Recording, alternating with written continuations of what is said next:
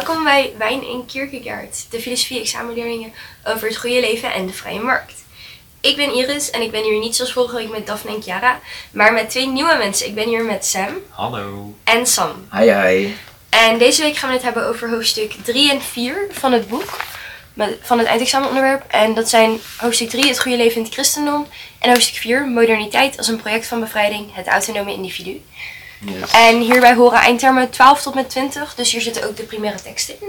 Nog steeds wel voor de nieuwe luisteraars de disclaimer. Wij hebben hier niet voor gestudeerd. We zijn gewoon middelbare scholieren. We doen ons best met de eindtermen.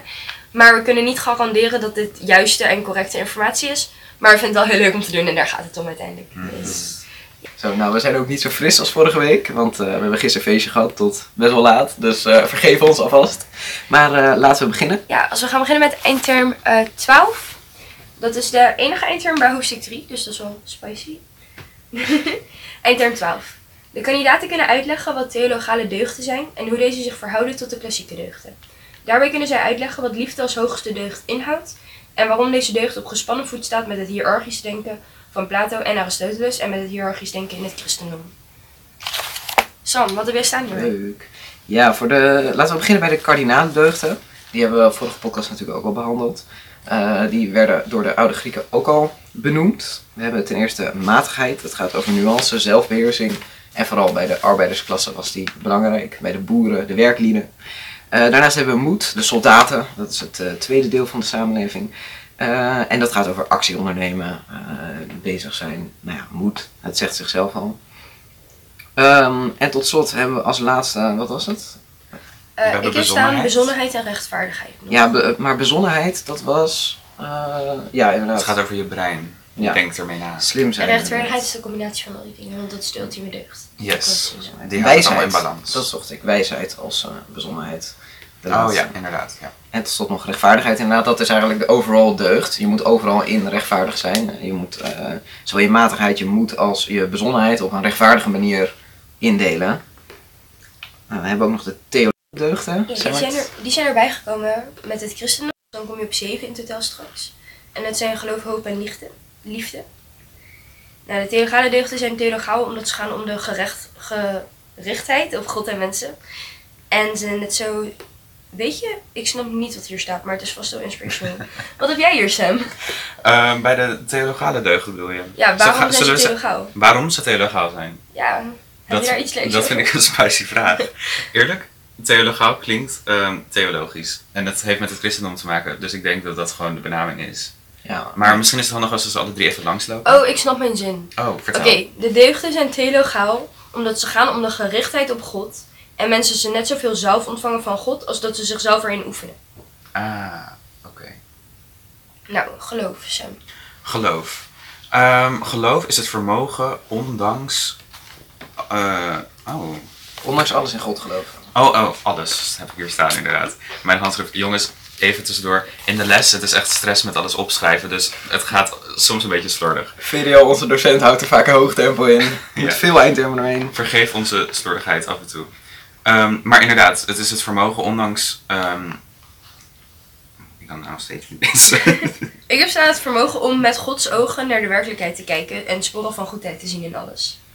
In ieder geval dus te geloven in God. Daar gaat het om, wat er ook gebeurt. ja, wat er ook gebeurt. Ondanks wat dan ook. Dat zit Ehm, ook wel een beetje in het woord geloof. Vertrouwen hebben. Ja. ja, inderdaad. Ook handig voor de kerk, toch? Als je blijft geloven. Scheelt toch? Geld, dat soort dingen. Wel Ze moeten ergens hun eh, inkomsten Nou, dan hebben we hoop. Ook een hele leuke. Hier is. Eh, ja, ik heb staan het vermogen en de wil om kansen te zien om het goede te laten groeien. Een soort doorzettingsvermogen. Ja, precies. En, en, en een soort van hoop in dat het goed komt. Ja, en ook dus wel weer gerelateerd aan het goede leven, denk ik. Hoop op het goede leven hebben. Ja. Door dus te geloven. Zit er ook iets van vertrouwen in dan? Nou ja, wat ook is, het christendom gaat natuurlijk om in de hemel komen. En ik denk dat daar de hoop ook al op slaat. Dat je dus het idee hebt van, nou, als ik me maar bezighoud met goed leven, eh ik me hou aan de regels van de kerk, van, eh, van de Bijbel, dan, eh, dan zal ik uiteindelijk in het koninkrijk van God komen, in de hemel terechtkomen. En daar vertrouw je dan ook op. En dat is ook hoop. Ja, en dan moet je dus ook een deugdzaam leven leiden. Dus dat is dan ook alweer gerelateerd aan de deugd. En dan de laatste theologale deugd. Ik denk ook de belangrijkste, want deze wordt het meest ook echt genoemd in de eindtermen. Absoluut. Eh, liefde. Zijn we verder? Ja, dit is inderdaad de belangrijkste eh, theologale deugd. En het gaat dus over naaste liefde. Dat is ook echt een christelijke term, geloof ik. Ehm, en het gaat over jezelf volledig inzetten voor een ander, zonder dat je daar zelf eh, iets voor terugkrijgt. Het is heel altruïstisch. Nice. Dat is hoe ik het begrijp. Ja, je zet je in voor het welzijn van anderen. Ja, zonder eigen belang. Ja. Dus. Oké, nou dan werd er in de eindterm nog eh, vergelijking gemaakt naar eh, de oude Grieken versus de middeleeuwen. Dat zijn we eigenlijk ook al steeds aan het doen. Ehm, dan lijkt het me nog wel goed om even terug te koppelen aan de verschillende filosofen en hoe zij de samenleving wilden inrichten. Ja, want dan ga je op het hiërarchische deel van de eindterm. Exact, ja, hiërarchie. En dat is ook interessant, want dat speelt eigenlijk zowel bij de oude Grieken als nu bij de kerk best wel een rol. Eh, we zien natuurlijk Plato, die de samenleving indeelt aan de hand van die drie deugden en eh, de bevolkingsgroepen die daarbij horen. Eh, een indeling van arbeiders, wachters en de filosofenkoning. En ook bij Aristoteles zien we een duidelijke ongelijkheid, een duidelijke hiërarchie.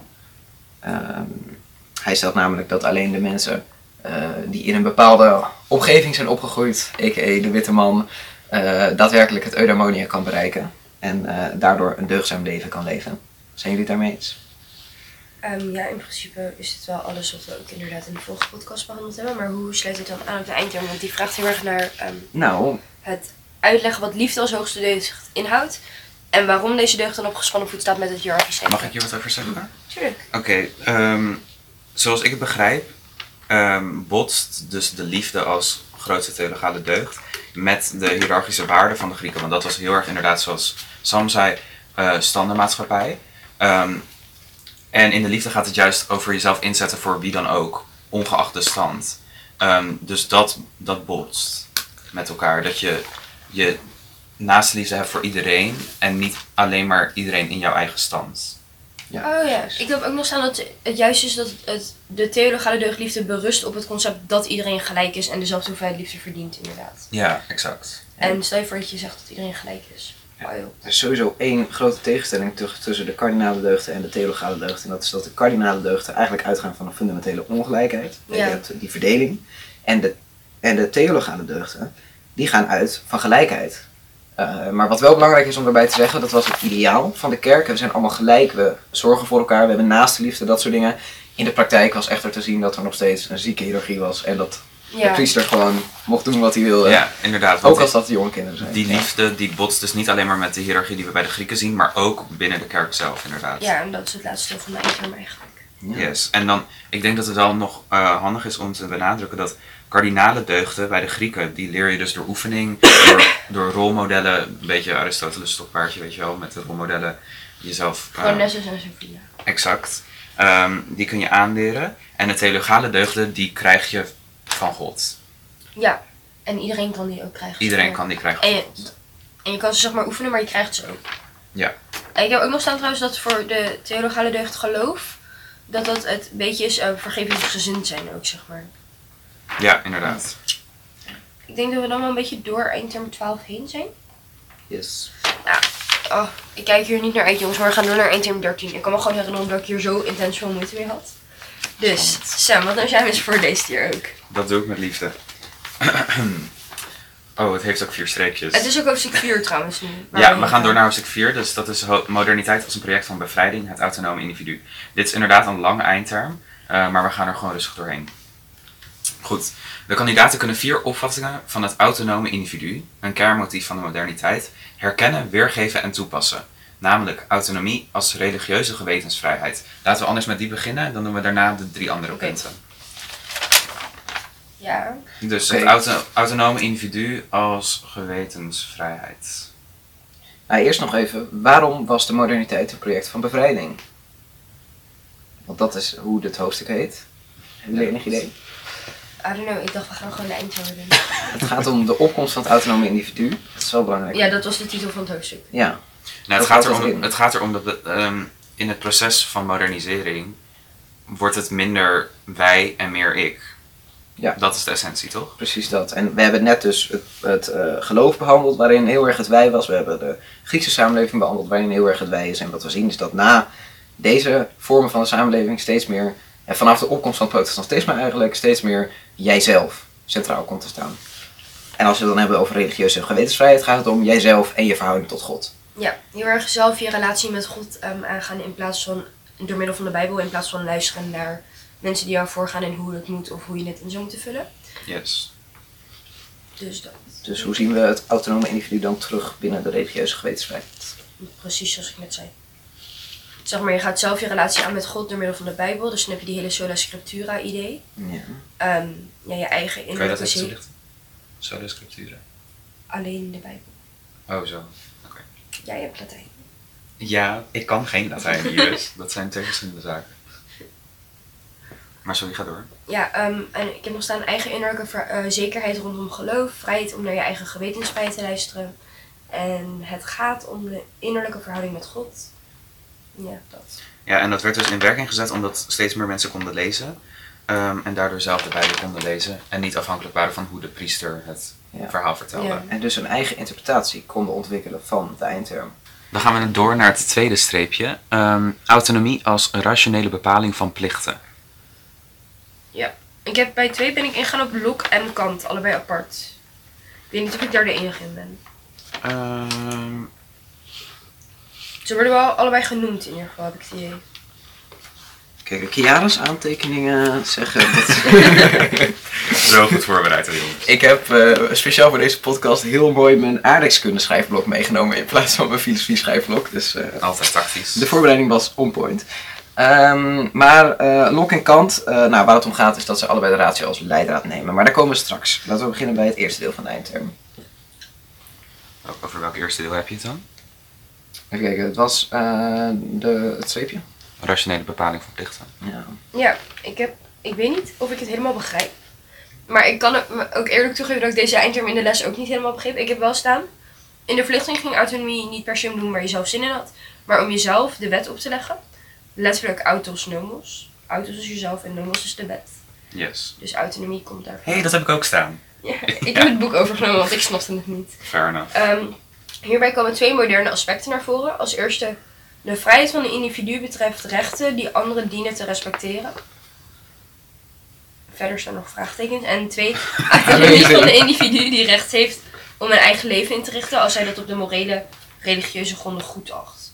Maar kijk, weet je, point being, dit streepje kan gewoon samengevat worden in life, liberty, property voor Locke en de categorische imperatief voor Kant, volgens mij. Ja, want het gaat dus over dat de moraal, ehm, die wordt veel vrijer. Eh, en die wordt ehm, ingevuld aan de hand van de ratio. En dat is inderdaad, zoals Iris zei bij Kant, categorisch imperatief en bij Locke, life, liberty, property. Ja, en eh, hoe zit het dan precies met de rationele bepaling van plichten dan? Nou, dus dat het, het gaat om jezelf de wet opleggen. Ja, en dan heb je dus enerzijds Locke, het liberalisme. Iedereen moet vrij zijn. Iedereen moet als eh, autonomie, dus als individu, eh, kunnen leven, opereren. Iedereen is er ook gelijk in en kan voor zichzelf eh, rechten en plichten bepalen aan de hand van de ratio. Nou, dat is het life, liberty, property. Ehm, en Kant legt daar inderdaad de categorische imperatief als eh, bepaling voor jouw plichten. Ja, en als je dit dus dan vergelijkt met het vorige streepje, dan zie je dat het al veel meer, nou niet veel meer, het zijn baby steps, maar dat het wat vrijer wordt. Je kan het meer individueel invullen. Ik realiseer me ook dat het misschien geen kwaad kan om even uit te leggen wat de categorische imperatief inhoudt. Gewoon Goed als punt. korte herhaling, zeg Jij maar. hebt hier vast zin in. Ga ervoor. Heb ik hier zin in? Dat gaan we zien. Nee, ja, kijk, de categorische imperatief is gewoon de basis van de plichtethiek. Dus dat is weer een van de drie grote ethische stromingen. Naast de deugdethiek en utilisme. En ehm, nou ja, de categorische imperatief gaat ervan uit dat ehm, om een handeling goed te laten zijn, een handeling die goed is, voldoet aan twee regels. En je moet er zeg maar doorheen. Dus de eerste regel is, zou je willen dat dit concept een algemene wet zou worden die altijd en voor iedereen geldt? En dan geven ze altijd het voorbeeld van ehm, afkijken of zo.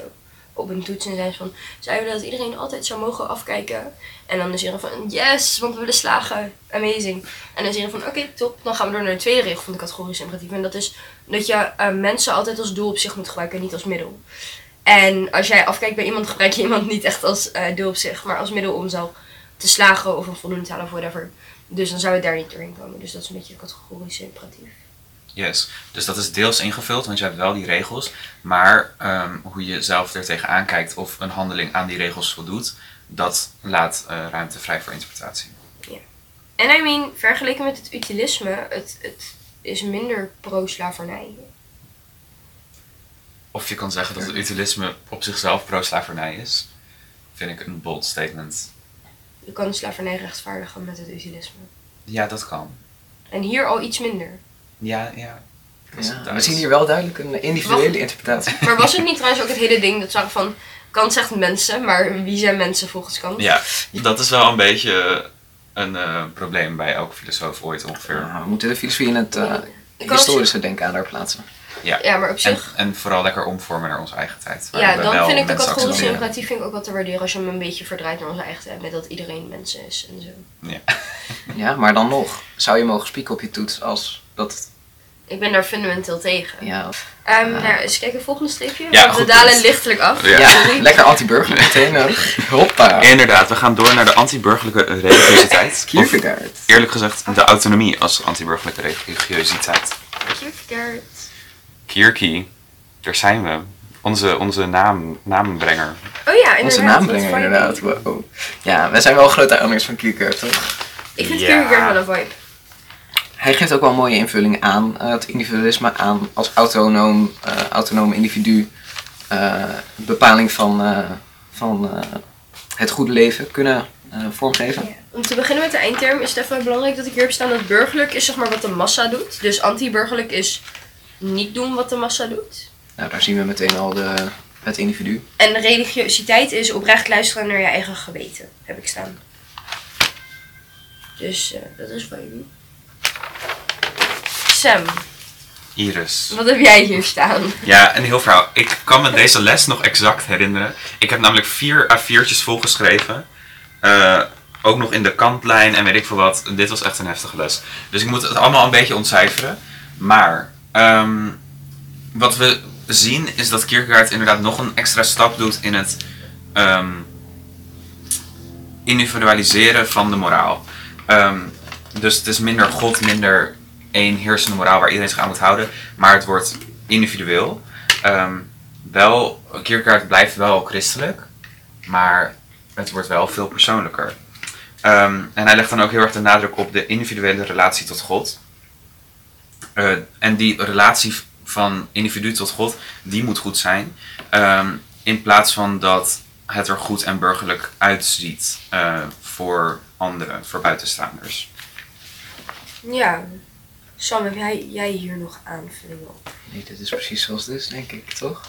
Het individu, omdat je als individu jezelf moet gaan verhouden. Ja, en het gaat er dus wel, het gaat erom, dat is denk ik belangrijk om te benadrukken, dat ehm, je dingen doet waar puur omdat je het goddelijke inzicht krijgt en niet ehm, met als doel de burgerlijkheid, burgerlijkheid ehm, te doorbreken. Dus je, het is niet zo van, oh ik haat de burgerlijkheid, ik ga lekker tegen draads doen. I'm Eh, pricky. Exact, dat is het dus niet. Het is echt, ehm, je doet eigenlijk gewoon alsof die burgerlijkheid niet bestaat, heb ik het idee. Daar trek je gewoon überhaupt niets van aan. Ja, Toch? Nou, je, je moet niet ook dingen doen eh, omdat ze burgerlijk zijn, zeg maar. Je moet gewoon altijd zelf afweging maken, zelf Ja, luisteren naar je innerlijk weten. Je moet helemaal niet bezig zijn met het burgerlijke. exact. Dat laat je helemaal links liggen. Sowieso wel een goed advies, toch, denk ik. Dat lijkt mij In ook. general in ons leven. Zijn jullie een beetje burgerlijk? Oh, ik hoop het van niet. Wat Nee. vind, ben ik burgerlijk? Ik denk oprecht dat burgerlijk zijn gewoon het ergste is wat er bestaat. Want Ja. Ik ben daar zo bang voor. Maar dat is dus ook wel weer niet heel erg Kierkegaard. Want als jij dus bewust dingen gaat doen om niet burgerlijk te zijn, dan luister je Nee. ook niet naar je innerlijke weten. Ja, nee, dat is... Maar het is toch wel lekker om even te provoceren af en toe, toch? Oh, ik ja. vind, geniet ervan. Ja. En jij, Iris? ja helemaal vibey toch? Ja. Ik stel wel voor dat, zeg maar, ik heb hier nog een beetje wat staan, ook over al, ehm, zeg maar, het offeren en loslaten, alles, alles wat je hebt loslaten en zo. Maar aangezien Kierkegaard sowieso nog terugkomt in dit hoofdstuk, denk ik dat we er dan iets later in deze podcast wat dieper op ingaan nog. Als je Ja. daar. Mag ik nog één ding zeggen over Kierkegaard? That? Eh, en in ehm, eh, vergelijking met Kant. Want ze, laten dus, ze zijn allebei christelijke denkers en laten allebei ruimte vrij voor eh, autonomie. En het zelf invullen van de moraal, zoals we eerder zeiden. Maar het verschil is dat bij Kierkegaard het niet gaat om ratio. Terwijl Kant daar dus wel heel erg aan, ehm, aan vastklampt in de vorm van zijn categorisch imperatief. Ja. Ehm, maar Kierkegaard die laat de ratio helemaal links liggen. Ja. Is het handig om even op het Isaac-Abraham ding in te gaan? ja, ik, weet, ik denk dat het dus misschien ook straks kan. Oké, Want Want we we krijgen nog één over keer Kierkegaard. aan Oké, bod helemaal we goed. We één komen daar zo meteen op streepje terug. bij deze. Dan gaan we met het vierde streepje aan de gang. En dat is de hoogst individuele authenticiteit. A.k.a. existentialisme staat tussen haakjes. Staat er echt EK? Nee, Dat dat vind ik toch bedenk ik zelf. Ja. Daar doet het ook niet aan. Nee, ik denk niet dat hij dit geschreven heeft. Dit is, het ziet er toch gewoon. Anyways, ehm, de authenticiteit is ehm, trouw aan jezelf zijn, heb ik staan. Dus dat is leuk. Ja, wat, wat is Ja. existentialisme eerst even? Sartre. De bevoorraad. Zwarte kooltrui. ja, Sam. Rat. Ja. Ja. Ehm, Frankrijk. Laten we even vol zinnen maken in plaats van steekwoorden schreeuwen. Oké, dus eh, ik vind dat jij deze uit mag leggen. Iris, ga ervoor. Take it away. Ehm, het existentialisme was een filosofische stroming, gedachtegoed, dat opkwam in de jaren 60 in eh, Parijs. En dat was dus na de Tweede Wereldoorlog en iedereen was een beetje in de war. Net als wij nu. En het belangrijkste idee achter existentialisme is zeg maar dat de mens niet alleen vrij... De mens is vrij, dat is een heel groot belangrijk statement. Maar daarmee ben je ook verantwoordelijk als mens. Ja, en je eh, existentie gaat vooraf aan je essentie. Dus als Dus jij die twee woorden nou eens uitlegt voor de luisteraars en voor mij. existentie, existence, je bestaat. Ja. En eh, daarna pas komt je essentie. Dus er is niets wat al vast ligt of iets dergelijks. Dat Oh ja. bestaat allemaal niet. Je bent volledige tabula rasa. Hoop ik. Eh, en je kan dus volledig je eigen wereld. Je, hè, je, je, je bent niet iemand, je wordt iemand. Eh, de Oh ja. bekende quote van eh, Simone de Beauvoir ook. je wordt niet als vrouw geboren, je wordt tot vrouw gemaakt. Dat, daarin zie je dat ook terug. Wat trouwens ook een hele mooie quote is. Ehm, maar inderdaad, in ieder geval, hè, dus existentialisme. Je essentie komt na je existentie. En daarmee komt er ook, je bent volledig vrij, verantwoordelijk. Ehm, en wat is nou individueler dan dit? Ja, en daarbij is hoogst individuele authenticiteit dus het hoogste doel. Aangezien je moet, trouw moet zijn aan je geweten om eh, tot moraal te komen. Ja. Is er dan nog iets wat je een ingeving geeft, je geweten? Of ben je volledig rationeel binnen het know, het enige wat ik hier echt heb staan wat echt mijn oog pakte was... Je kan nooit het goede bereiken. Dat vind ik een beetje triest. Ja, dat niet bestaat, denk ik. Het goede slash ware kent geen inhoud. Nee, maar je kunt dus wel op zich voor jezelf het goede zijn. Want dat is dus die hoogst individuele authenticiteit. Voorbij je ratio vind je je innerlijk weten. Nou. Volgens mij heb ik gewoon inspirational tegeltjeswijsheden opgeschreven in deze les. Wat leuk. Vibes. Maar ook dat is dus weer niet rationeel dan daarin. Nee, Nee. Kant was de enige nog echt rationele toch? Daarna Ja, werd het dat allemaal wat minder. ja. Niet dat dat slecht is. Nee.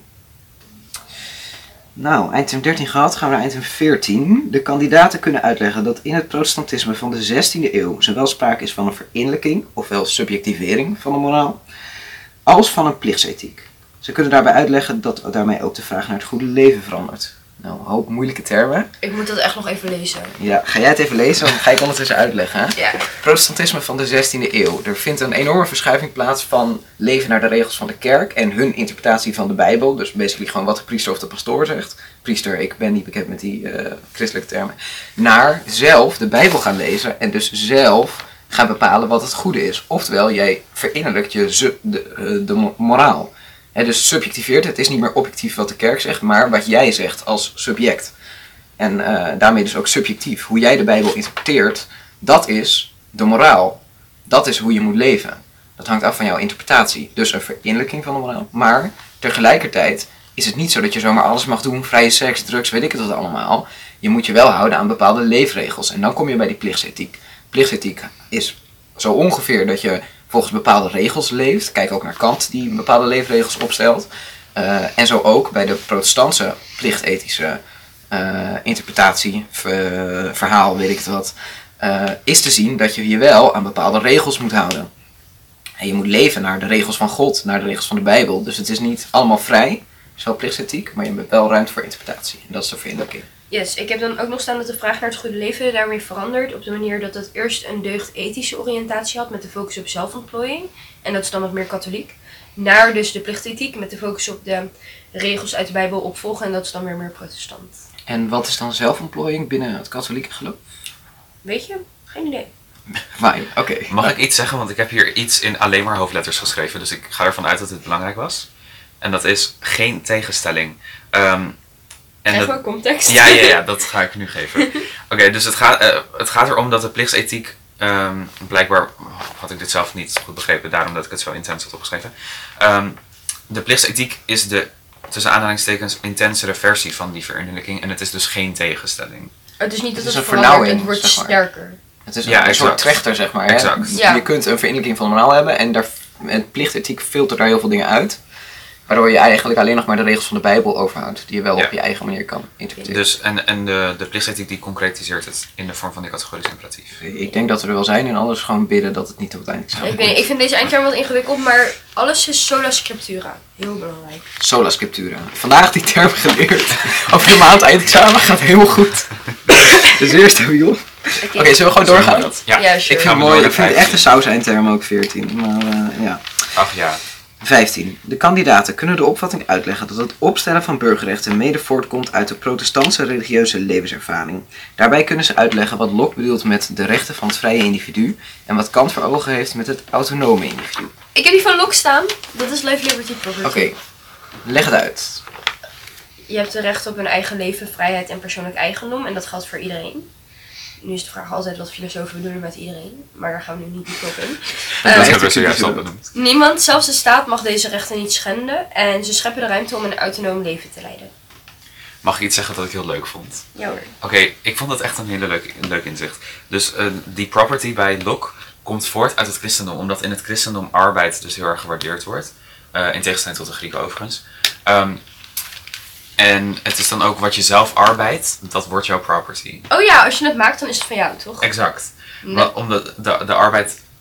De arbeid? Het arbeid. De? De arbeid? De arbeid klinkt heel veel beter, dus ik denk dat het is. Nee, de. Logica. De arbeid is heel belangrijk binnen het eh, protestantisme. En dat vond ik gewoon heel leuk om te zeggen. Maar inderdaad, die burgerrechten kwamen vanuit Locke. Ja. Ja. Ehm, of ten eerste vanuit Locke. Eh, even kijken. En de rechten van het vrije individu, die kunnen dus met de ratio bepaald worden. En zijn gekoppeld aan ook eh, het protestantisme, arbeid. Werk is goed. Als je werkt, dan verga je bezit. dit is wat Sam zei. Exact. Eh, Maar- Voordat we doorgaan naar Kant, want ik denk dat we het daar nog wel een beetje gehad hebben, is nog wel, wil ik graag vertellen dat ik hierboven heb staan. Locke was een slavendrijver die zijn theorie bedacht om zit als slavernij te rechtvaardigen. Ik heb geen idee waar dit vandaan komt, er staat geen extra uitleg bij, maar ik wil het gewoon alsnog graag delen. Ja, dat is waar. Dat is de recente kritiek op Locke. Dat eh, binnen de, dus, eh, de Britten waren slaafhouders. Eh, er was enorme handel, enorm economisch belang bij. En eh, de filosofen zochten dus ook naar een manier om te rechtvaardigen dat zij die mensen op die manier uitbuiten. Door ze. Nou, maar de, de, de zijn theorie sluit er niet op aan, want hij zegt mensen hebben recht op vrijheid. Ja, en, maar dat is, daar zit dus een soort tegenstelling in. Je hebt het vrije individu, maar als jij dus hè, die mensen als jouw arbeid gaat zien, gaat behandelen, dus als jouw eigendom, waar je recht op hebt, Ja. eh, ja, dan, dan kun je het semi-rechtvaardigen. En Ja, dan is de vraag dus inderdaad weer wie is mens en wie is geen mens. Nou, mens is witte Britse man. Rijk. Rijk. Preferably met baard. Dat is En een- en je een kale mensheid. plek. Ja, mensheid echt. Maar goed, Kant. Ehm, mag ik eerst nog even zeggen, want volgens mij hebben we daar een beetje, zijn we een beetje daar snel doorheen gegaan, dat het feit dat die burgerrechten op, eh, of dat die opkwamen, was doordat het in het protestantisme eh, iedereen gelijk is voor God. Eh, voor God is iemand, ied- iedereen even belangrijk. En daar komen dan logischerwijs die burgerrechten uit voort, omdat die gelijkheid vastgelegd moet worden in de wet. Maar Locke en Kant vullen die anders in. We hebben net Locke gehad met zijn rechten van het vrije individu. Laten we dan nu inderdaad naar Kant gaan. Ehm, Sam. Ja, ervoor. Kant. Autonome individu. Exact. Ja, leuk hoor. Even kijken. Oh, vind ik wel, ja, toch. Even kijken, voorkomt het protestantse. eh wat Kant bedoelt met het individu, dat was volgens mij echt een enorm los verhaal. Want ik vind de koppeling naar de burgerrechten moeilijk te maken daar. Ehm, maar hij had wel een heel verhaal over de verschillende werelden en interpreteren en weet ik het wat allemaal. is dat hier? ja, dat is hier. En noem Ja, met de verschillende werelden. Echt. Ja. Ja, ik vond dat ook. Ik, ik, die koppeling naar burgerrechten kon ik inderdaad ook niet zo makkelijk maken. Ik heb hier inderdaad alleen een beetje een samenvatting van zijn eh, ideeën. Ik heb niks over die werelden staan. Oké, ik heb wel staan dat Kants antinome individu belangrijk is voor hoe we het tegenwoordig zien. En het gaat erom dat de waardigheid van de mens als vrij persoon ehm, nauw samenhangt met het vermogen om zichzelf en anderen te zien als vrije personen. Je kan achting voor de vrije persoon teweeg brengen. En de achting om werkelijk vrij te zijn komt tot stand door de reden en we dienen daardoor, daaraan gehoor te geven. En niet te luisteren naar onze natuurlijke neigingen. Dus weer niet zomaar doen waar je zin in hebt. Dat is niet echt echte autonomie. Oh, handelen uit de reden heeft een naam. Het heet vernuft, denk ik. Ja, zo'n Duits termpje heeft hij erin gegooid. En hij was tegen heteronomie. En dat is dingen doen omdat je bang bent. En toen de categorische imperatief.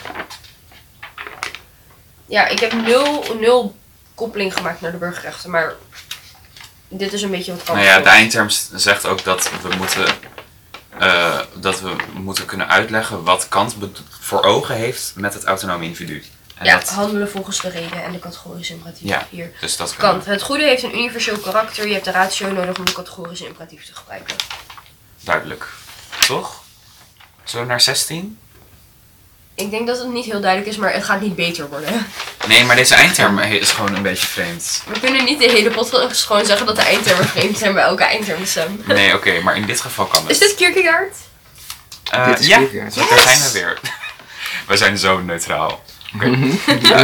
ja, nou die auteurs van het boek ook niet hoor, dus wat dat Nee, daar heb je een punt. De kandidaten kunnen de aan het protestantisme ontsproten kritiek van Kierkegaard op de opvattingen van verlichtingsfilosofen over het autonome individu weergeven, toepassen en evalueren.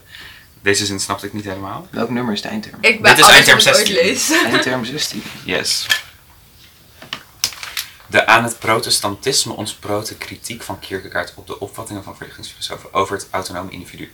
Deze, je, wat? Oké. Oké, uit het protestantisme ontsproot kritiek. En de kritiek was van Kierkegaard. En de kritiek van Kierkegaard die ontsproot uit het protestantisme was op de opvatting van de verlichtingsfilosofen. Ja, dus Kierkegaard gaat in tegen de eh, verlichtingsfilosofen en hun universele regels. Dus kans, categorisch, imperatief En hij start daarbij met een protestantse levenservaring. Ja. Maar hij bekritiseert vanuit dat de burgerlijkheid van het bestaande christendom. Nou ja, die universele reden ondermijnt dus het, eh, de religieuze interpretatie en het vermogen van de enkeling waar Kierkegaard fan van is. Ja, ik heb staan dat Kierkegaard stelt dat in de verlichting de in de verlichting bedachte universele reden niet toereikend is om het leven van een individu te begrijpen. Wat is er nou burgerlijker dan een universele reden, zeg maar? Dat gaat over de hele burgermaatschappij. Exact. Eh, en wat hij dus wil is radicale vrijheid voor het individu om hun band met God te doorvoelen en eh, de inzichten uit te voeren die het individu uit die band krijgt. En om dat te doen moet je dus anti-burgerlijk zijn, oftewel laat de algemene leefregels los. En wat wilde die verlichtingsfilosoof nou? Nou, die wilde de maatschappij indelen aan de hand van die dingen. Dat is Ja. nog wel een goede om te Maar ik zeggen. bedoel, als je even kijkt naar Kierkegaard en wat hij allemaal stelt, en dan heb je Kant met zijn categorische imperatief, waarbij je alles veralgemeniseert en alles naar alle situaties vertaalt en ja, zo. ja, ja, ja. Ja, en Kierkegaard stelt dus dat je zonder eh, de religieuze vrijheid en de vrijheid om tegen de burgerlijkheid in te gaan, eh, niemand autonoom kan zijn. ja, dat is niet gangster. Ik heb ook nog staan dat zeg maar, verlichtingdenkers zoals Kant rationaliseerden het geloof door de christelijke boodschap uit te werken in een algemeen systeem van burgerlijke idealen. En daardoor is de radicaliteit van de individuele geloofsverhouding voor godsverhouding verloren gegaan. Eindterm 17. De kandidaten kunnen de opvatting dat authenticiteit kenmerkend is voor de moderne invulling van het goede leven uitleggen en evalueren. Semmert. Ik heb heel veel staan voor zo'n korte eindterm. Ik heb heel weinig staan. Dan gaan we naar Sam. Het moderne individu heeft geen universele moraal meer. Ehm, hij kiest op basis van een eigen authenticiteit wat het goede is. Maar het is de vraag of die authenticiteit daadwerkelijk authentiek is of dat het door anderen beïnvloed is. Dus dat is een beetje het pijnpunt. Ehm, is wat ik zie als authentiek echt authentiek of ben ik alsnog beïnvloed door anderen? Ehm, authenticiteit gaat ervan uit dat iets wat je doet uit jezelf komt. Om authentiek te zijn heb je individuele vrijheid nodig. Ik heb hier ook nog allemaal dingen staan over de vijf dimensies. De vijf dimensies. Ook inderdaad, ja. Staat dat in de er ook eindterm? bijgehaald in de eindterm? Of is dit gewoon een Nee, beetje- niet specifiek in de eindterm, maar het is, Ja. het is wel goed voor een volledig beeld. Ja, laten we eens even langs. Ehm, ik wil nog één ding toegeven. Hadden we al koppeling naar het goede leven gemaakt in deze uitlegging?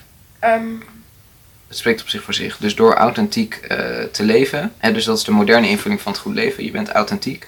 Heel erg doen wat je zelf wilt, toch? Doen wat meer? je zelf doet. Zeg maar, dus alles wat ze de hele tijd zeiden in alle vorige eindtermen, dit is niet het goede leven, dit is niet authenticiteit, is doen wat je zelf wil, is nu wel. Ja, en binnen dus de moderniteit eh, komt dat beeld op van authenticiteit tot het goede leven. En daar is dus de kritiek op van ja, je kunt niet authentisch, authentiek zijn.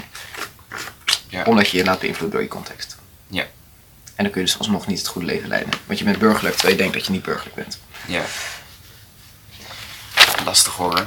Oké, Nou, dit is best ingewikkeld. Dit is best makkelijk, toch? honestly. Het is gewoon veel denken. dat is waar, dat is waar. Oké, jij wilde langs de vijf dimensies even langs lopen.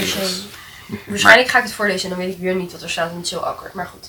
Rel- eh, Oké, de dimensierelaties. ehm er is weinig nadruk hierop, omdat het lastig samengaat met vrijheid slash onafhankelijkheid. In de moderne tijd au- authenticiteit, idee, vibe. Mhm. Dat zeg maar. Eh, instituties die perken de vrijheid van individuen in, maar ze zijn ook nodig om onze vrijheid ehm, vast te stellen, bijvoorbeeld de rechtsstaat. Dan heb je het lichaam, dit is het belangrijkste uitgangspunt van autonomie. Natuur, de consumptiemaatschappij is erg schadelijk, maar het past wel goed bij autonomie. Nice. En de zingeving of zin, het, er is geen gedeelde moraal, dus de zin staat niet echt vast. Ja. Op zich, het klinkt allemaal redelijk logisch. Mhm. Eens kijken. Ja, ik heb ook nog staan dat het goede leven wordt bepaald door de individu en zijn existentie. En dat is dus de oprechte authenticiteit. Hoogst individuele authenticiteit. Trouw zijn aan jezelf. Ja. Gaan we nu naar de primaire tekst? We gaan nu naar Lok. Leuk hoor. Zijn dit de primaire tekst? Ja toch, 18? Ja. We, gaan, we hebben nog twee eindtermen bij een tekst van Locke en eentje bij een tekst van Kierkegaard. Dus we gaan eerst Locke doen. Eindterm 18. Uit welke tekst komt dit? John Locke. Tweede verhandeling over het staatsbestuur. Nou, die staat duidelijk in de top 10 meest catchy titels van boeken ooit. Oké, eindterm 18. De kandidaten kunnen uitleggen wat de natuurwet volgens Locke inhoudt. Daarbij kunnen zij de volgende aspecten uitleggen, toepassen en beoordelen. Op welke manieren mensen gelijk zijn in een natuurtoestand. Welke rechten en plichten mensen van nature hebben. Hoe persoonlijk bezit ontstaat. En hoe vanuit een natuurtoestand een staat kan ontstaan. En nu hebben we een paar dingen hiervan hebben we al wel een beetje behandeld in de afgelopen eindtermen. Omdat ze het daarin ook al over Locke hebben gehad. Maar dit is dus echt de originele tekst, maar dan vertaald. Willen we de primaire tekst een stukje voorlezen? Ik heb hier een klein stukje. Als je Eh, daar heel excited van wordt. Ik denk niet dat we dit onze luisteraars moeten aandoen, toch? Ik denk dat het leuk is voor mensen om dat niet te doen. Dat denk ik ook. Oké, Dan nou halen ja. we gewoon het belangrijkste eruit. Dus kijk, als we gewoon beginnen met het eerste streepje. Op, of moeten we beginnen met de zin erboven? Nou, het eerste ja, het gaat allemaal over de Ja. natuurwet. Op welke manieren zijn mensen gelijk in de natuurtoestand? Wat is de natuurtoestand? Dat is misschien goed om uit te leggen. Oké.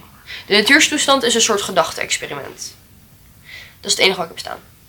Ja, dus het gaat over eh, hoe zou de wereld eruit zien als we allemaal mensen hadden. Zo, het, het gaat basically over hoe is de mens van nature? Hoe zit Ja, de mens van nature in elkaar? Wat zijn de neigingen van de mens van nature? Ja. Zonder ene beschaving, zonder één vorm van beschaving of, Of cultuur, op een eiland zitten met elkaar. Wat gebeurt er dan? Wat, eh, en even kijken, hoe beschrijft Locke dat? Ik weet niet, ik heb hier trouwens ook nog staan dat um, synoniem voor natuurtoestand is natuurstaat. Dus dat kunnen we interchangeably gebruiken. Gaat over hetzelfde. Ja, goed dat je het Don't zegt. worry. Kijk, een toestand van volledige vrijheid om te beslissen over het eigen doen en laten naar eigen inzicht binnen de grenzen van de wet der natuur. Maar de, het, het streepje vraagt om waarom de mens gelijk is in de natuurtoestand, toch? Ik heb staan, in een natuurtoestand is iedereen vrij en dus gelijk. Oké, ik heb staan dat mensen gelijk zijn omdat iedereen geboren wordt met de gelijke vaardigheden en gaven, a.k.a. tabula rasa. Dat oh, is een was beetje zijn- tabula rasa? Ja, dat hè? was zijn hele ding. Ja. Hij voelde die echt. Ehm, Oh, ik heb hier ook nog wat staan. Hier, iedereen heeft dezelfde rangvermogen en bezit, tenzij er duidelijke verklaring van de Heer is dat dat niet zo is. Ja, dus eh, iedereen is gelijk omdat we allemaal gelijk geboren worden. We zijn allemaal basically niks op het moment dat we geboren worden. Wat leuk. Ja, dus we zijn gelijk aan elkaar en daardoor zijn we vrij, lijkt me Ja, dan. Ja. Want omdat je gelijk bent, hè, er is dus niet een soort vorm van hiërarchie of zo, dus je bent vrij. Eh, en dat volgt uit elkaar om. We hebben allemaal dezelfde vermogens, nou, dat hebben we allemaal net eh, opgenoemd. Even Twee kijken. streepjes, Sam. Kan je het voorlezen? Mm, Jazeker. Op welke manier mensen gelijk zijn in de natuurstand. En dan krijgen we het tweede streepje welke rechten en plichten mensen van nature hebben. Oké.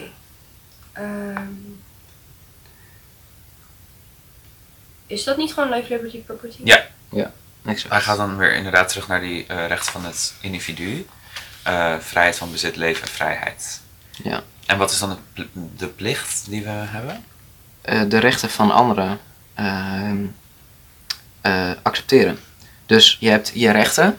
eh, en je mag opkomen voor je rechten, dat is ook je recht. Dus als iemand jouw life, liberty of property, hè, dus je eigendom, eh, je leven eh, Vrijheid. of je vrijheid be- beperkt of interrupeert, dan heb jij het recht om daarvoor op te komen. En zo, dat is eigenlijk ook de natuurwet. Ehm, je mag opkomen voor jezelf. Je mag je eigen bezit, je eigen leven, je eigen vrijheid verdedigen. Ja, je mag het zeg maar, ehm, je mag opkomen voor je eigen rechten, maar je mag ook straffen, zeg maar. Iedereen mag de natuurwet handhaven. Exact. En dat is wederkerig. Je hebt dus ook de plicht om andermans rechten te accepteren en te waarderen. Dit is een beetje wat we zeg maar ook al behandeld hebben in eindter een paar hiervoor, eentje hiervoor. Dat zeg maar niemand mag dat life, liberty, property schaden, ook de staat niet. En zo. Nee, kleine Precies. overheid. Lok is ook wel een belly. Nou goed, even kijken. Dus, wat? Jullie kijken weer vol walging aan. Voel je aantrekkingskracht richting Rob? Ah, klein Guys, misschien moeten we lichtelijk terug naar de Oké, ja, laten we dat doen. We kunnen misschien een special, als er interesse is, kunnen we uit het einde nog wel een podcast aflevering maken over, De aantrekkelijkste filosoof. ja. Ik ga voor Simone, sowieso. Simone. Simone, sowieso. Ja man. Zij is fucking mooi. Wittgenstein. Guys, Chomsky. bonus Chomsky. aflevering, bonus aflevering, niet nu. Oké, oké. Wow, Sam, is dat de pen in je broek of wat? Oei, oei, oei. Volgende streepje AUW. Oei, oei, oei. Ja, eh, beantwoord? ja, nee, gewoon rechten en plichten. Dus je rechten, dat zijn die basisrechten en het recht om dat te verdedigen en te straffen als iemand het overruled. En je plichten, dat is dat je andermans rechten accepteert. Yes. Dan gaan we door. Hoe persoonlijk bezit ontstaat. Oh, leuk. Nou, Ja, dit is weer mijn punt waar ik net zo op. Oké, ik heb het hier in mijn schrift nog mooier staan. Persoonlijk bezit ontstaat door iets stoffelijks te vermengen met arbeid. A.k.a. wat een arbeider maakt, is van de arbeider. je hebt eh, het recht op je eigen lichaam. En als jij dus met je lichaam iets doet, dan eh, is dat ook van jou. Dus Dit jij- geldt zolang er voldoende van voldoende kwaliteit overblijft voor de rest van de mensen. Dat is toch best wel ecologisch. Je mag geen monopolie spelen op dingen. Dat is wel dope. Dat vind ik wel lief van hem. Ja. Ik zei het toch, hij is best oké. Ja. Nee. Je moet gewoon even door Hij het is racisme heen kijken. Oké, Heb- dit streepje hebben we gedaan, toch? Ja. Ja, best wel. Eh, hoe vanuit de natuurtoestand een staat kan ontstaan. Hele leuke. Heb jij hier iets over? Ja, dit was echt een e- enorm verhaal. Nee, Ehm, Ik heb mensen, het zijn, overgeslagen. mensen zijn rationeel. Dat is wat Locke stelt. En zij snappen dus dat eh, niet iedereen snapt die natuurwet. Hè? Dus die natuurwet is, je hebt rechten en plichten, dat hebben we net allemaal uitgelegd. Je hebt je basisrechten, dat mag je verdedigen. Noem op, niet, niet iedereen snapt dat hij de plicht heeft om dat recht eh, eh, in stand te laten. Hè, dus ik kan jouw sok stelen als ik daar zin in heb, als ik niet de natuurwet snap. Eh, en omdat jij dus met je ratio, of omdat sommige mensen met je ratio kunnen bedenken dat niet iedereen die natuurwet accepteert, ehm, ontstaat er dus een staat waarin bepaalde regels zijn. En dan lever je dus een aantal individuele rechten in waar je veiligheid voor terugkrijgt. Het is een beetje zeg maar, ehm, als je wat meer filosofen al kent, dan zou je het heel snel in het rijtje plaatsen van Hobbes en Rousseau. Want Hobbes, Locke en Rousseau zijn allemaal van die ehm, contractfilosofen. Dus die gaan in op het sociaal contract of de sociale wet. En dat is dus zeg maar wat Sam al zei. Je geeft wel dingen, maar daarvoor krijg je wel een soort samenleving terug. Ja, nou, er waren ook een aantal problemen bij deze natuurwet. Ehm, het is een semi-algemene wet, maar er is niet iets van een onpartijdige rechter of zo. Hè? Eh, jij moet maar iemand in elkaar timmeren als die je sok steelt. Maar hè, er is geen onpartijdige rechter, er is geen leger, dus je kunt zomaar in je eentje opeens ergens zijn en, en niet je rechten kunnen verdedigen, omdat een meerderheid de natuurwet niet snapt en jouw sokken steelt. En dan kun je niet verdedigen. En om dus te zorgen dat er een instituut is dat eh, bepaalde wetten handhaaft, wat dus ook niet per se meer de natuurwet is, eh, maar wel wetten handhaaft, eh, kun je bepaalde vrijheid, maar vooral ook veiligheid waarborgen. Ja. Vrijheid lever je ook deels in. Eindterm 19.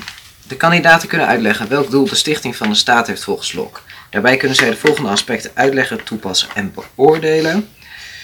Eh, dat daartoe een wetgevende en een uitvoerende macht nodig zijn. En welke vermogens, powers van de mens in een natuurtoestand daartoe gedeeltelijk of geheel opgegeven moeten worden. Mag ik iets zeggen? Ja. Eh, Oké, het is denk ik handig om eerst die drie problemen van de natuurtoestand te benoemen. Ja. Ehm, dat zijn, er is geen algemene erkende wet, Ehm, er is geen erkende rechter en de middelen om te straffen zijn er niet. Ja. Eh, dat, zijn die, die, dat zijn de drie problemen van de natuurtoestand. En die worden dus wel gefixt in een staat. Ehm, en daar heb je die twee machten voor nodig: de wetgevende macht en de uitvoerende macht. Ja, en het doel van de staat is dus om ieders vrijheid en eigendom zo goed mogelijk, beter dan de natuurstaat, te beschermen. Ja. Oké, Sam, de wetgevende en de uitvoerende macht. Ja, die wetgevende macht, eh, die, die lost het probleem op dat er geen algemeen erkende wet, eh, wet is. Ehm, en de uitvoerende macht die lost het probleem op dat de middelen om te straffen er niet zijn. Ehm, moeten we nog even op trias politica ingaan? Ehm, doet de eindterm dat? Nee, maar het biedt misschien wel wat context. Ik denk dat de gemiddelde luisteraar wel snapt wat de trias politica inhoudt. En anders doe je maar Wikipedia-pagina Montesquieu. Helemaal goed. Ehm, en dan hebben we nog die derde, dat derde probleem, ehm, dat er geen erkende rechter is en dat wordt opgelost door de rechtsprekende macht. Dat staat niet in de eindterm, maar dat lijkt me best logisch dat dat wel... Ja, volgens mij wordt die geschaard onder een van die twee machten die Locke al eh Oh, stelt. I don't know, maar de wetgevende macht zijn de mensen die dingen doen met wetten. Dus de koning, de overheid en de rechters. En de uitvoerende macht zijn mensen die zorgen dat de society de wetten volgt. En dat is de politie en de leger en zo. Ja, en eigenlijk trekt Montesquieu later dus nog de rechters en de leiders uit de wetgevende macht uit elkaar. Juist. Maar dat valt hier dus onder de wetgevende macht. En dan als laatste, ehm, voor het vormen van een staat moet men powers of vermogens deels opgeven. En ja, eens kijken. Ik heb hier weer zinnen staan, maar mijn zinnen zijn niet heel on point. Dat hebben we net ook al verteld. Toch? Hebben we dat al gedaan? Nou, we hebben alleen vermeld dat je inderdaad eigen eh, rechten moet, of een stuk van je eigen rechten moet inleveren. Maar om het te concretiseren, ehm, is dat het in zekere zin naar eigen inzicht invullen van het leven. Ehm, er zijn nu namelijk wetten die voor iedereen gelden in de staat. Ehm, en een andere power die opgegeven wordt is het vermogen zelf te straffen. Dat wordt nu namelijk gedaan door, eh, bevoegdheid, door, door bevoegden. Namelijk de uitvoerende macht. Ehm, de doel van de oprichting van een staat is het oplossen van die problemen van de natuurtoestand. Ehm, en dan staat hier nog een zin die ik niet heb afgemaakt. En ik weet niet wat hij daarmee wilde zeggen. Maar het lijkt me duidelijk dat, dat het gaat om het oplossen van de problemen eh, van de natuurtoestand. Ja. Nou, eens kijken. Dan kunnen we door naar de laatste eindterm van deze podcast alweer. En ik moet zeggen, ik kijk er wel naar uit. Dit is Kierkegaard in de tekst.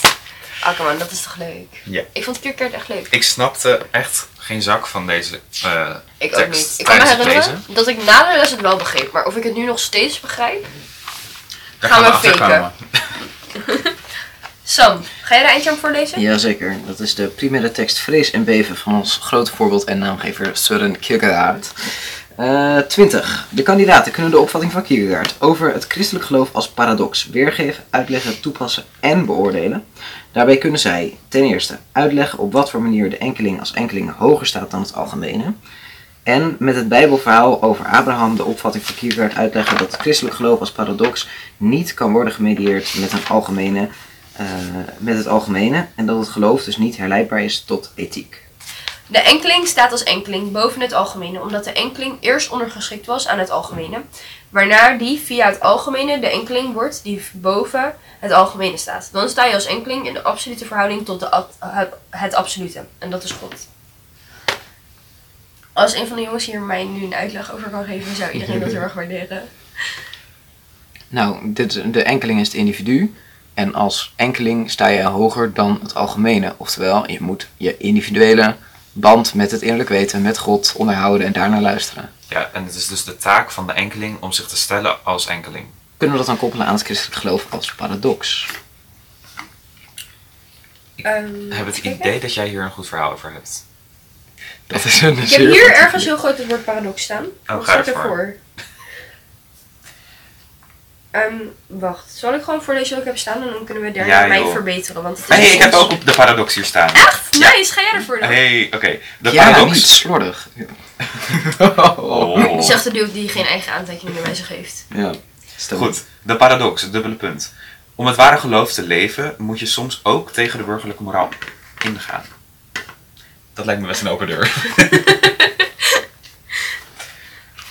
Ehm, ja, dus ik denk dat, het, ik denk dat die paradox erom gaat dat. ehm, nou ja, er is, een, er is een moraal, een burgerlijke moraal.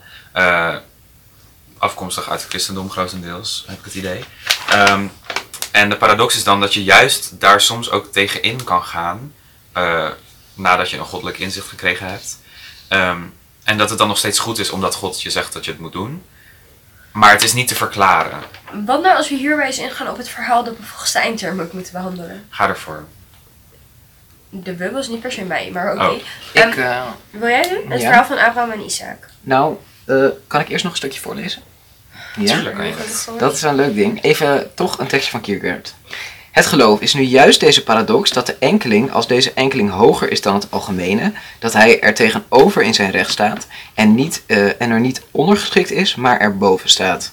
Dus dat is de eerste kant van de paradox. Ik heb sterk vermoeden dat dat is wat ik heb overgeschreven en zojuist heb voorgelezen. Maar dan wel zo dat het hier om die enkeling gaat die eh, na eerst als enkeling eh, aan het algemene ondergeschikt te zijn geweest, nu via het algemene de enkeling wordt die als deze enkeling daarboven staat.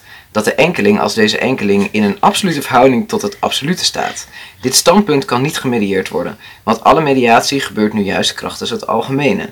Het is, eh, het is en blijft in alle eeuwigheid een paradox en daarmee ontoegankelijk voor het denken. Hij geeft me een beetje de vibe dat die woorden tekort komen en daarom steeds enkeling Hij geeft me de zijn. vibe dat hij een bed heeft verloren dat hij niet 800 keer het woord enkeling wil gebruiken in één zin. het is gewoon, de enkeling staat boven het al- algemene. Dus individualiteit. Jee. Nou ja, alleen dus als je jezelf stelt als enkeling.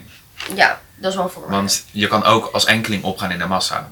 Ja, dat maar is idee. een enkeling als enkeling kan dat dan maar niet. Nee, daarom. Je bent als enkeling altijd onderdeel van de massa. Daar gaat het om dan. Juist, tenzij je jezelf stelt als enkeling. Ja. Dan ben je een enkeling als enkeling. Want de enkelingetjes samen vormen de massa. zeg maar. Ja, Dat, eh, exact. Maar als je dus een soort van nog een extra enkelingetje op jezelf stelt, dan ben je ineens wel quirky. Abraham en Isaac. ja. Ik kijk jullie heel hoopvol aan. Oké, zal, ik, zal ik ervoor gaan? Ga Yes. ervoor. Eh Kierkegaard laat zien met het verhaal van Abraham en Isaac. Oké, misschien moeten we eerst even het verhaal kort samenvatten. Ik dacht dat je dat ging doen. Nee, ik ging de, de uitleg vertellen. Ehm, goed. Alvast excuses als ik dit verkeerd vertel. Ik heb niet heel veel uren gespendeerd in de kerk, maar ik ga mijn best doen. Het verhaal van Abraham en Isaac. Ehm, Abraham had een zoon, Isaac.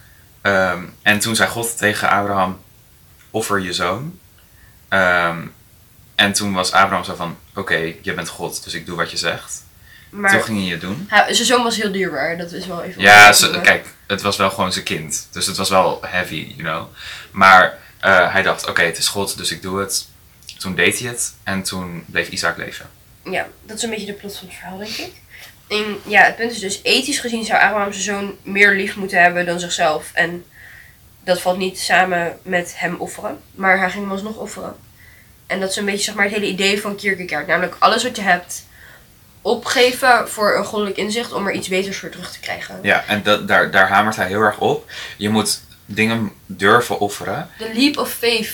Exact. En je moet vervolgens vertrouwen op dat er iets komt eh, dat vruchtbaarder en beter is. Er zijn hier ook heel veel voorbeelden van in het iets meer dagelijks leven, zeg maar, aangezien ik dagelijks mijn kind offer. Maar ehm The Good Place Ja. had een aflevering hierover. Ik denk dat de aflevering ook echt Leap of Faith heette. Maar je kan het ook zien als eigen goddelijke inzichten en daarop ingaan of daar niet op ingaan. En als je dan zou stellen van, stel je voor je denkt je hebt een goddelijk inzicht en je gaat er dan te snel op in. Volgens mij bestempelt Kierkegaard dat dan weer als demonisch. Dus ja, je kan zeggen van, hm, als je Ja. in je dagelijks leven goddelijk inzicht tegenkomt, misschien niet meteen op ingaan, maar ja, dat over kan heel verstandig zijn, inderdaad. Je moet niet zomaar wat doen of zo, out of nowhere. Ehm, en inderdaad, wat wel mooi is, hier zie je dus de paradox. Hè? Dus de ethische waarde van heb je zo'n lief, doe dat allemaal. Dat is het algemene. En dan moet je toch als enkeling daar tegen, tegenin gaan staan en dus dat offer doen, wat doodeng is. Wat, wat, eh, je weet niet wat je daarover terugkrijgt. Het is rekenen met het onberekenbare.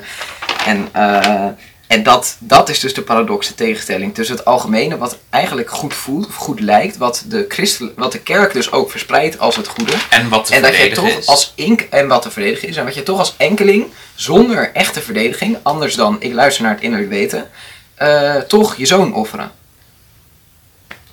Juist. Mooie paradox. Het is lastig te begrijpen, maar ik heb hem nu wel duidelijk, denk ik. Ja, Ja. denk ik ook wel. Kijk, nou, dat was eindterm 20. En daarmee eindigen we volgens mij ook de hoofdstukken 3 en 4. Ja, Oké, nou, ik ben wel benieuwd. Hebben jullie een keer een, eh, een offer gemaakt dat tegen het algemeen heen ging?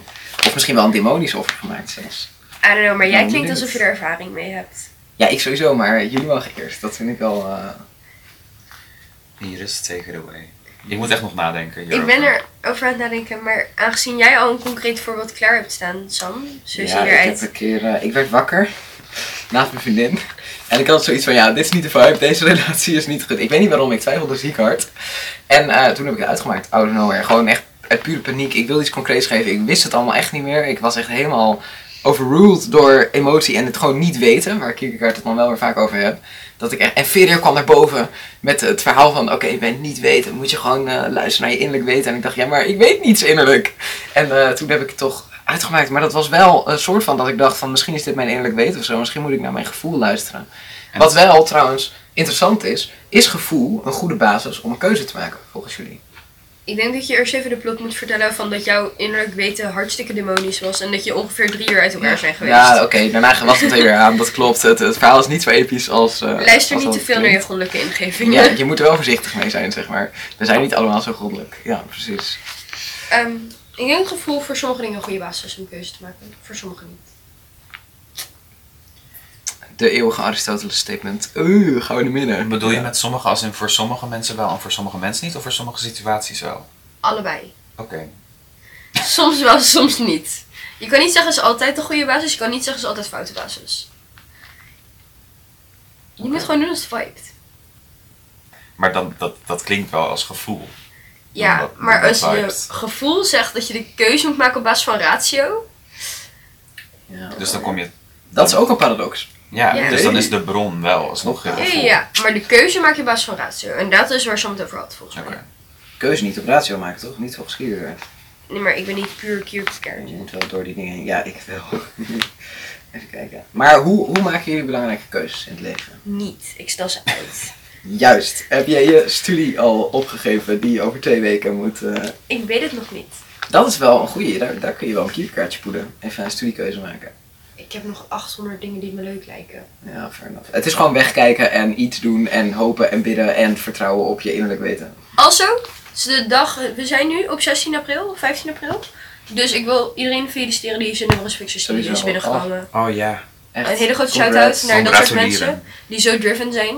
En nu ook nog binnen zijn gekomen. Het maakt echt dat ik spijt heb dat ik niet voor een numbers fixes eh opleiding Eerlijk, ik wilde echt die Het was spanning wel de voelen. vibe toch? Maar dit is wel heel erg how can I make this about me? Ja, enorm. Gefeliciteerd naar mensen en mocht je nou niet eh, geselecteerd zijn, balen volgende keer beter. En het leven komt uiteindelijk wel goed. Vertrouw op het pad dat tot je komt. Dat Ja, is ook een beetje Kierkegaard toch? Ja. Ja, ik denk dat het wel goed was om de podcast af Ik te vind het sluiten. wel een mooie. Wat Ehm, een wijsheid, volgende week ben ik hier volgens mij ook niet. Ik weet niet waar wel mensen van vandaag zijn. Alvast excuses voor deze slechtste filosofie podcast ooit. Ik heb daar niet licht aan bijgedragen. Ah, ik had ook echt even die ibuprofen moeten klappen voordat we begonnen. Dat was wel tactisch geweest. Volgende week heb je wel Sam. Maar we doen het niet per week u- uploaden, geloof ik, hè? Volgende keer heb je Sam. Volgende aflevering heb je mij, Over hoofdstuk 6. hoofdstuk 6. En wie zit er daarbij? Ehm, jij bent met Chiara uit de eerste aflevering. En jullie gaan het hebben over Toronto, Smith, Marx. En nog een keer Marx. Oh, dat klinkt als vibes. Daar moet Sam bij zijn. Jongens, Sam is echt een rascommunist. Dus, eh, Het valt echt wel mee. Ja, weet je jongens, ik denk dat dit hem echt wel was voordat zij gaan makkeleien over wie er hier de communist is. Yes. Dank voor het luisteren. Tot de volgende aflevering. En eh, een fijne dag nog. Sorry voor alle mogelijk foutieve informatie. luister naar je innerlijk weten. Niet naar ons. Wees anti-burgerlijk. Doedels! Joe.